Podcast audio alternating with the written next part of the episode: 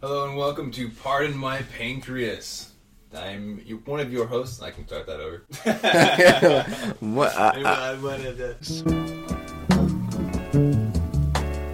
My name is Matt Vandevecht, and I'm a certified trainer and nutritionist, one of your hosts today, and the other host is Ali Abdul Kareem. He is a social media influencer, an incredible guy, and we are both type 1 diabetics here to share our knowledge and experiences with you.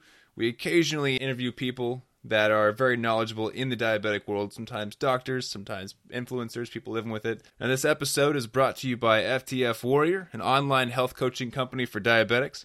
And we will go further by saying this is not medical advice in any manner. We are not doctors. We will never be doctors. And nothing said on this podcast is meant to replace your doctor's order. So consult your doctors before you make changes. Without any further ado, let's get into We are going to talk to you guys today about some fun topics. What you choose to do with the rest of your life. This is something we all get forced down our throats when we're in high school, and they're all asking your guidance counselor, your parents, your grandparents, what are you going to do with your life? What is a career path? And everyone's trying to ask if you're going to be a doctor or a psychologist or something really impressive, but fact of the matter is most of us don't end up becoming doctors. Uh, but some of us have less of a choice, or at least we think we do, because of our diabetes. So today we're going to talk about how our careers may shift based on our diabetes and how our, our paths may change uh, mentally even because of that diagnosis. So Ali's going to start us off on what he was thinking before diabetes that he wanted to do the rest of his life, and then uh, how that diagnosis at 18 may have shifted his, his mindset, or maybe he's on the same path. yeah. No, definitely not same path. like, mom, I want to be a diabetic when I grow up. That's what I told her when I was 17. No, I'm kidding. I got diagnosed when I was 18, and I was in the transition period of I was playing basketball. You know, NBA dreams got crushed. Not not gonna make it. Not gonna happen. And I was learning how to make beats on Ableton, hip hop beats for my cousins, and um, yeah, and totally different now. I like making beats as a hobby, but it's not something that I really wanted to do. And it wasn't that diabetes stopped me because I found that when I was making beats during, you know, me learning about diagnosis and whatnot, I always found myself like leaving a little beat session to go to the gym and just work out and play basketball and be curious about what's happening in my blood sugar and thinking about like I want to get healthier and just you know because making music takes a lot of time. You need so much patience and i do not have that patience. That's what i was like okay this music thing is a bandage because you you, know the nba dreams were not gonna happen. It's like oh i'm gonna be a music producer. Totally wrong intentions. It wasn't like you love and admire this thing about music but uh yeah diabetes when i first got diagnosed and making music it was really difficult because I have, you know, some people know bad relationship with food. I was constantly trying to eat because I was sitting down. I was at home, and it was easy access, and and just did not know how to manage. I would purposely want to go low so I can eat. That was like my thing. I would dose a little extra at dinner. so like, oh, perfect. That means that like 8 p.m. I can have some peanut butter and like some snacks here and there. Um, but yeah, after making music, I went down like basically.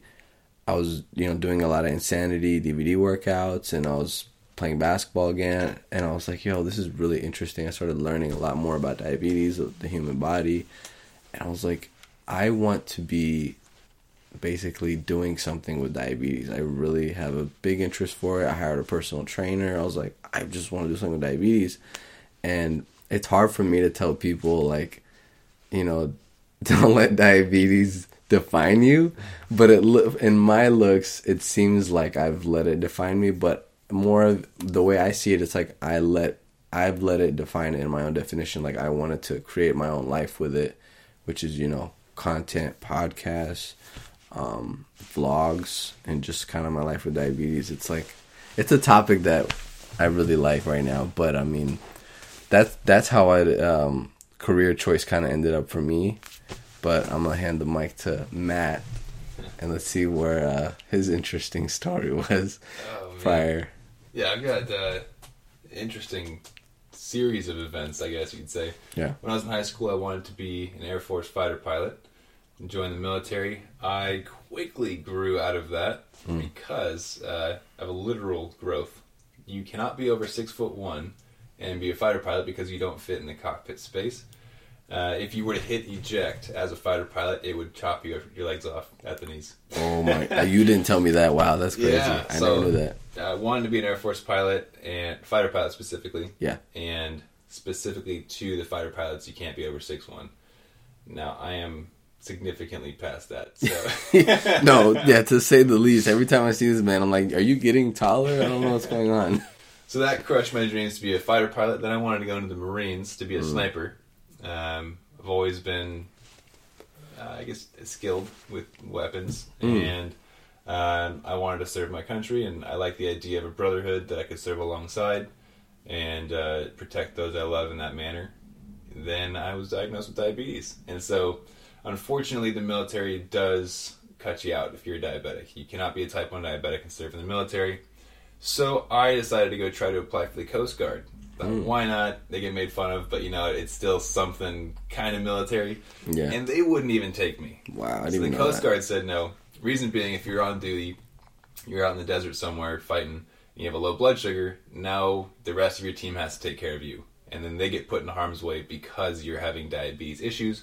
Or, uh, let's say you're on an extended mission out there and you run out of insulin.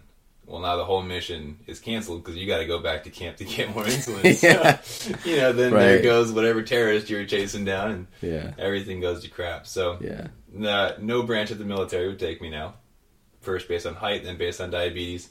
Then I found out that even though uh, I have type 1 diabetes, I can still be a firefighter and a policeman and a first responder. So those are all still options, but they're very strict. So with firefighter, which is the route that I ended up pursuing, you are allowed two severe low blood sugars in the last year Wow. sorry, last two years. So to go two years without a severe low blood sugar, to me, uh, sounded impossible, but I knew I'd have to obsess over it. Uh, after doing more research, I found out the severe low blood sugar they were talking about was going unconscious, Oh, which makes it a lot better. okay. right? Because I was So thinking like 40. I was like, because Exactly. you're very sensitive to insulin. the first instructions that I had heard was two low blood sugars. Yeah. So I thought I can't dip below seventy for two years. So Are you kidding me? 70? See you later. Yeah, it's like it's hopeless. You know, I'm Yeah, gonna have to 70s stay high all the time just to Yeah. avoid getting below seventy. Now, fortunately, the rule is severe lows, which they define as you needing assistance to treat the low, i.e., Hmm. going unconscious. So, firefighters still on the plate, police still on the plate. I actually Hmm. know a lot of firefighters and policemen who are type one diabetics. and Really? I've to them about it. Um, so that is a career path that I'm actually still pursuing. I am currently in process to become a firefighter, and uh, upcoming is my medical review. So I look forward to that now because I don't have any severe low blood sugars on my record, uh, or any time that's ever happened yeah, thank Well, goodness. In the last couple of years. When I was first diagnosed, I had some issues, but yeah, so firefighting's still on the plate for me. It's Yeah. always a little bit stressful because if I do have a low uh, on call, then I can become that the problem kid that everybody has to deal with because Yeah. now one of our teammates has a low blood sugar and we have to go back and get him, especially if it's in a burning house or something. yeah. Uh, but I actually have many career paths that I'm chasing currently. Yeah. I've been a model and an actor for six years, so I travel the world doing that. Yeah. That was uh, initially nothing scared me, but then after having some issues overseas with low blood sugars, developed a little bit of a fear and. Um, Especially that- after Paris. yeah, That scared me. so uh, that put me temporarily out of it, but now I'm back in traveling and working. Yeah. So that's been interesting. And then obviously I run FTF Warrior, which is a diabetic health coaching company. That one's great as a diabetic because then my whole world is diabetes. Yeah. So not only does it work as a good work environment, but Yeah. everything that I ever talk about is diabetes. Yeah. Um, as far as work environment for a diabetic, that's a great one. Yeah. Uh, and then obviously going through school and finishing degrees and just pursuing lots of different things. Uh, Yeah. Diabetes doesn't have to hold you back. I think that's kind of the point of this episode for both of us. Is Mm. there are definitely a few careers that are absolute no's for Yeah. diabetics, but they're very few. Right. And uh, most careers, either you can find through, I think it's the American Disabilities Act, you can find ways to uh, be accommodated as a diabetic if you are having issues, Mm. or uh, focus on controlling it and then doing what you love. There are ways to live the life you want with diabetes. Yeah, yeah. I mean, like hearing your stories, like you, you, you don't get bored at all with all the things you got going on in your life. He's like, ah, I got, but like, uh, I, I think from like seriously from you, Matt, they have a lot of things they can get from. Like when you first heard you couldn't be a sniper, you know, you couldn't do this in the military. How did you take that? Like, do you remember that first time you heard it, or was it like, oh, You know, I was actually at a recruitment office. I went Uh-huh. in ready to sign up, yeah? and uh, When was this exactly? that was I had just moved to New York, Right. and so there's a, a bit of a pause between doing Air Force and or not doing Air Force, wanting to be an, fighter pilot and going for the Marines. Um, in college, I was studying kinesiology and um, decided to pursue a degree before going into the military, Mm. and then ended up taking a break from college to move to New York to pursue modeling and acting because they would pay me to travel. And I thought, what greater opportunity is this? Yeah. Uh, and while I was in New York, I visited a recruiting station for the Marines, and then again in New York for the Coast Guard. Mm. And yeah, in that moment, it was weird to be turned down for something that most people are too scared to do. Yeah, I thought they'd be like, "Oh yeah, we'll take anyone." Yeah, please. you know, I'm sure they need more soldiers, but Yeah. to be told flat out no, there is no chance we will ever take you as a type 1 diabetic. Doesn't matter how good of control you have, you're a liability. And that definitely hit home.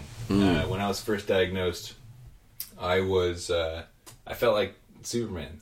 You know, always running around, I was fit my whole life and healthy, and nothing had ever gone wrong, no health issues. I got the flu twice, you know, something Yeah. like that. But uh, to be diagnosed with a chronic illness, it made me feel weak and lesser than the average human. And it brought me down a couple notches, made me humble.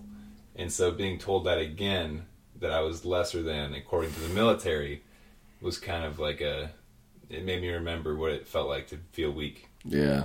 Uh, now, that's not necessarily true. Obviously, we live our lives. We're strong. We're healthy. We do whatever we want. But uh, mentally, that can get to you. Mm. And so, for anyone listening going through that same thing, it's uh, it can be a tough time. You know, having a disease that you feel different, you get treated differently. People find out you're diabetic. They uh, ask if you can have certain foods or uh, whatever it might be. So, yeah, that feeling not a fun one. Yeah. But moving past it and realizing I can still live my life and yeah. I am strong. I can still be a superhero. Yeah. Yeah. you know, we all can. Yeah. I love that. You like you literally took that and you just went like, "Oh, okay. What are we going to do after that? What's the next one?" I didn't even think about the the policeman because I was like, you know, the police thing. That's interesting. I want to know if like if you're type one, could you still be a policeman? That is that like still kind of on your radar, or is it just like It was. firefighter? I actually applied last year to be a, it's a port authority mm. in San Diego. A port of authority? Yeah, it's like a different type of police officer that also has knowledge of firefighting. So it's kind of mm. a, a hybrid Wow. between the two careers. And I'll admit, part of wanting to do that was I knew I got to carry a gun around. There you go. Firefighters, I was like, get to fight fires and carry a gun. This is cool The best combo. but then realizing my passion wasn't in police work it was just i, I enjoy the idea of protecting people but Yeah. I, I knew that if it came down to it i wouldn't be able to hurt someone uh, in that manner and so there's just certain scenarios like that with police that i didn't think were a good fit for me so i pursued fire but there are a lot of type 1s that that do police work um, i do actually know a type 1 in the military but he was diagnosed after he was active duty and they couldn't legally kick him out. So now Oh. he's still serving in the military as a type mm. one. But they're encouraging him to take a desk job. Wow. That's I didn't. That's a crazy So if you're already in, you're good. Wow. But That's a different. I didn't even think of that. I thought they'd be like, "Oh, you're out." yeah, That's crazy. Cause I get it. You know what I mean? Like you're in Oh, the yeah. military. You know things are gonna happen. You're in a hot weather. You're insulin. Like it's it's Oh, yeah. intense. things can change in an instant Yeah. between adrenaline or Yeah. whatever it is. Yeah. Cause I, I mean I don't like it, it- you have that side, and then also like it's just tough to hear that you know you have a disease, and like you just kind of like those after those days you just walk around feeling like you're lesser than. Yeah. and for me it was smaller than not getting accepted to a certain career. It was more like with food, you know, like in our culture, eating foods is like how we, you know, every culture Oh, yeah. almost. But with our culture, you know, being that I'm from Iraq, it was like I felt secluded, and people would throw a pity party for me, or like I'm sorry, or like this, and I, I physically felt lesser than like, oh, he's he's sick, he's he has this disease, like, or some idiots would be like, oh, Ali, can you eat this? Are you gonna die if you eat it? I'm like, no, I can eat it, and I'm more capable than you. Trust me, I'll deadlift you. Yeah. like stuff like that. So like, I, I think I think I can kind of I, I can't relate, but I can kind of get in a sense of like what that felt like post you know rejection from the military and all that. Yeah. And how did you go about navigating those family scenarios? It's actually something I'm really proud of because I'm getting a lot better at it, and I felt like it was so confusing. But um, the thing is, like, uh, the, the challenging part with diabetes is not just the actual injection and the management, but it's the social aspect. We have like Oh, yeah. people looking if you eat something, or like they say something and it's annoying or ignorant. But I've learned to accept that people aren't going to know everything, and I've kind of just like released it after so. It's not so many times. I've only had it for four years, but I've just let it go. But the way I navigate it is people end up looking up to you if you take care of your body more or say no to certain things. Not because of your disease but i have goals that are beyond that. They're it's not like diabetes goals aren't noble but like you want to be in a certain shape you want to feel good you want to be present in that social event. Like i don't want to have to sit there worry about my hypo or i took too much insulin or i'm too caught up in the the sugar of the food or whatever it is the carbiness or fat food. Um so I've learned that like you know family members would be like, man, I really want to get in more shape, Ali, and I'm like, me too. I'm that's why I'm like wrap my own food, or I mean like you know I'll make uh I'll work around it, and if I choose to eat something that is I don't know, people will look at me like, oh, are you sure you're gonna eat that? Like it's a choice that I felt empowered about. It wasn't like I was trying to prove people wrong. I can eat whatever I want. I'm shoving it down my throat, you know. So I think it's it's more of like it's empowerment. You know, it's a decision you make. It's not like you're forced to. You're a sickling. It's, it's just that's how I go about it with that. That's awesome. Yeah. That's incredible. I've always wondered what it would be like to be in a family atmosphere, or even more so, a culture that surrounds itself with food. Uh, you know, I imagine the stereotypical Italian family, and how I would deal with plates and plates of pasta. Fat and carbs. and navigating that in a social situation where it's socially unacceptable to refuse the food in front of you, yeah. and how difficult that might be. Yeah. And so, you know, in my family, I grew up in a very healthy atmosphere, and, and they are all medical professionals. And so, thankfully, I was surrounded by people who understood, and they were there for me, and they helped me make the changes necessary. But even in your family, where you know people might not understand right away, or they want you to enjoy the food with them, You know, they may hmm. come from a good place, Yeah. but just the misunderstandings that lead to frustration. Yeah. I can see how that would. It Yeah. get kind of annoying over time. It can, and I've learned to have like automatic responses from certain things, like because I know what they're gonna ask me, like, "Oh, like, is this gonna happen if you eat it?" And usually my answers are like, "No, I choose to because it just makes my life with diabetes easier. It's Yeah. gonna be harder if I have to do that, and like I could, you know, I always slide in the could because it's Yeah. like I, I think I'm getting it with more like, and this goes back to career. Like, uh, it's limiting. People think that you're incapable, but we we always go to like, I can't eat that, or like, I can't do this kind of career because we think we're lesser than. But it, it it's just like, it's like you said, you know, it's a mindset. It's more like a mentality you think, but you navigate through it just like you did with with uh, the military. You know, you you're gonna be a firefighter. You navigated through it like, oh, I'm not gonna eat that thing. I'm gonna eat this and make it better, or Yeah. I'm gonna eat that later because I'm gonna fit it into my meals and I want to get in better shape. Like you just you adapt. That's what humans do. Absolutely. Yeah. And you mentioned on educating with, you know, people surrounding us. Yeah. I'll mix in the career since that's what we're talking about. Yeah. too.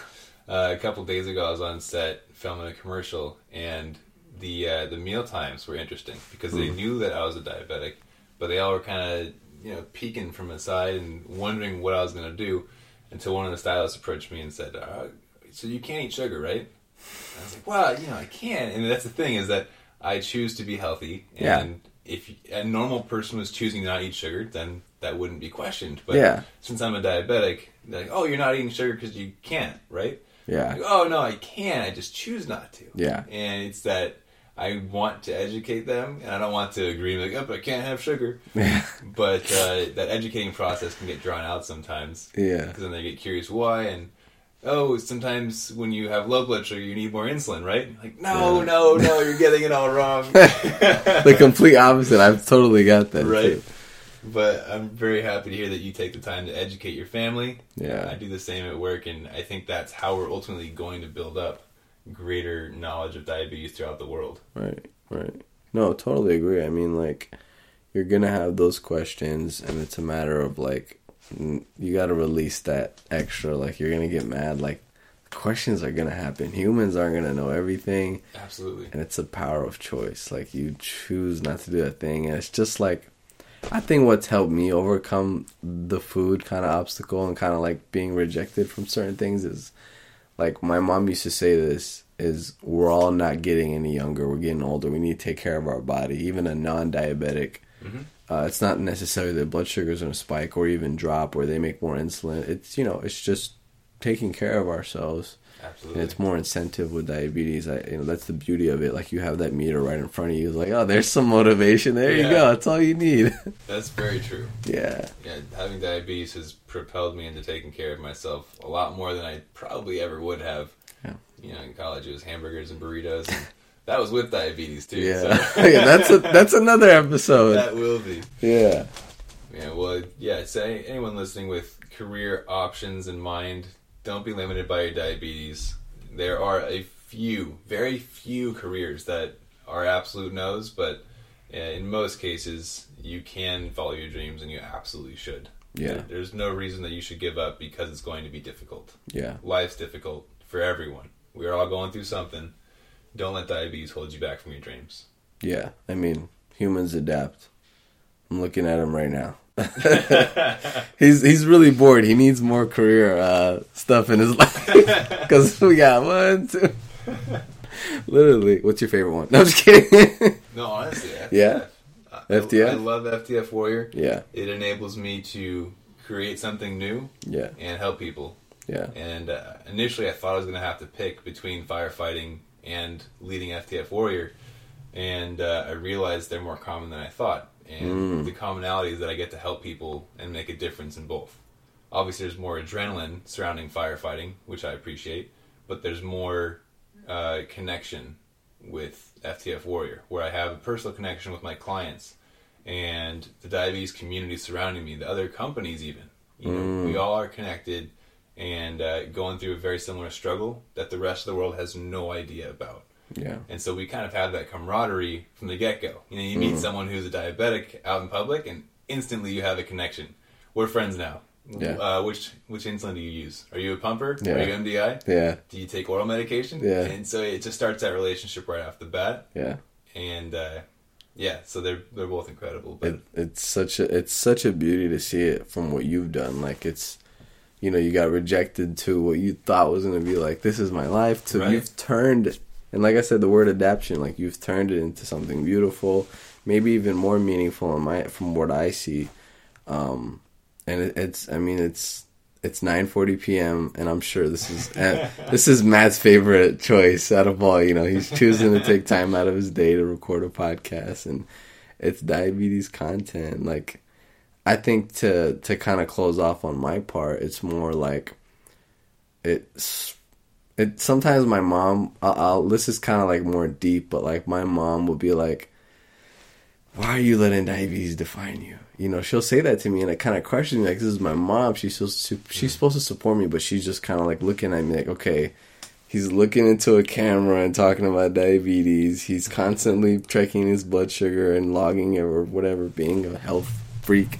yeah, And now he's interviewing people. He has shirts about diabetes. This is kind of scaring me. I think my son's turning into a, a crazy man. But it's like this is what I've chosen to do. I've made it my uh, my oomph in life. Like this is like my everything, and, and it's like this is it's a weird conversation I'll probably have later on with you. Is like I feel like when a cure does happen, and if it were to happen soon, I would kind of be like, uh, I don't know what to do with my life. I feel like I'm I'm nothing, like I'm worthless. Like, and it sounds crazy, but I mean, you and I both have put in a lot of effort into diabetes education and, Yeah. and showing people we do, talking about adapting. yeah, You adapted. You changed your whole life around. my name You is became- diabetes. diabetes of the cream. Right? Yeah. I mean, you got diagnosed and you're like, this is awesome. This is my new life. Yeah, What can I learn? yeah, How can I educate this community? yeah, and you know, you've got hundreds of videos out there that people can go find on uh, you know diabetes daily hustle and yeah, it's both educating and showing them what it's like to live this life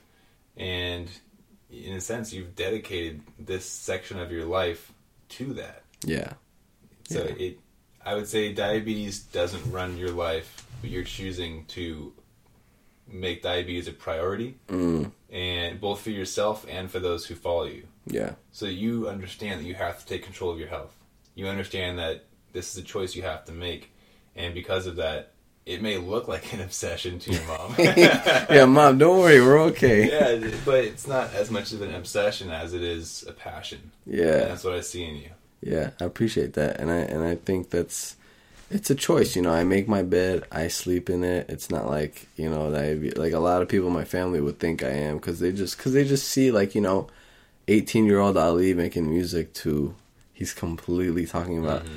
It's your choice. You do things that you like, you know, and and like I guess a, a question to you is like I feel like I have this theory where diabetes exposes who you are. You know how some people say money and fame doesn't change you; it exposes you. It puts a microphone in front of you. If you were a mean person before money, now you're going to become an even more mean person because now you have those resources. Uh, you know, so I think about that with diabetes. Like I've always been an obsessive creature that likes fitness and all that stuff, but it got amplified when I got diabetes. You know, ex- obsessive with eating, obsessive with management, um, and like being really into health. What do you think about that? Do you feel like diabetes amplified who you were, or like kind of brought out more of you? I would say for the first five to six years, no. Um, I was irresponsible in my diabetes management. That that can be a whole other podcast. Yeah, no, that's something else. And then, that whole story. Yeah. But um, eventually, diabetes, I, I recognize the importance of taking care of myself. I've always been into fitness. I've always eaten relatively healthy. Uh, but after acknowledging how important it was to manage my blood sugars and not just have a good A1C, but to have steady sugars and avoid the spikes and drops. Uh, I, I really developed a passion for nutrition and how it affects blood sugars and fitness, how we can best have that intense workout without worrying about the low blood sugars. And so, in that sense, once I understood what diabetes was doing to me, it did bring out my true self where I discovered what I was truly passionate about. yeah, You know, nutrition, fitness, helping others, and it formed me into who I am, but also, like you said, brings out who you really were all along. yeah, I love that because it's like it stretches you. Mm. It's something that's challenging, and you're forced to like open your eyes and be like, all right, where, where am I in this like dark space or this bright, Yeah. you know, this room where it's like kind of empty canvas? Like, where am I? You know, I like, okay, I like doing this, I like doing that, and there's so many people listening right now that don't do anything with diabetes. They're just trying to learn something right now and manage. And, and this is, you know, I, I feel like that's the point of the show. You know, we want to help them manage their disease a little better and whatever they're doing in their career, they can become great at it. And I feel like to end off on this, I really want to say the best thing I can give from from a young man, you know, not trying to like make it seem like this is direct advice, but something that I've been learning is if you want to become really great in your career and you have diabetes, the more you manage your disease and get your own stuff together and do all that, you can show up better. You know, if you start taking care of your nutrition and health and just everything with diabetes, you can show up to work that day a better you, a better version of yourself. So it kind of like holds you accountable to like, oh, I can't sit out and drink all night because I got work tomorrow morning and I got to take care of my blood sugar. So it's better incentive and it's that's the beauty in what I see for someone trying to obtain a career with diabetes. Absolutely. It, it forces you to be more responsible. Yeah. But then once you've learned how to be responsible with it, you've become a more responsible person in every area of your life. Mm.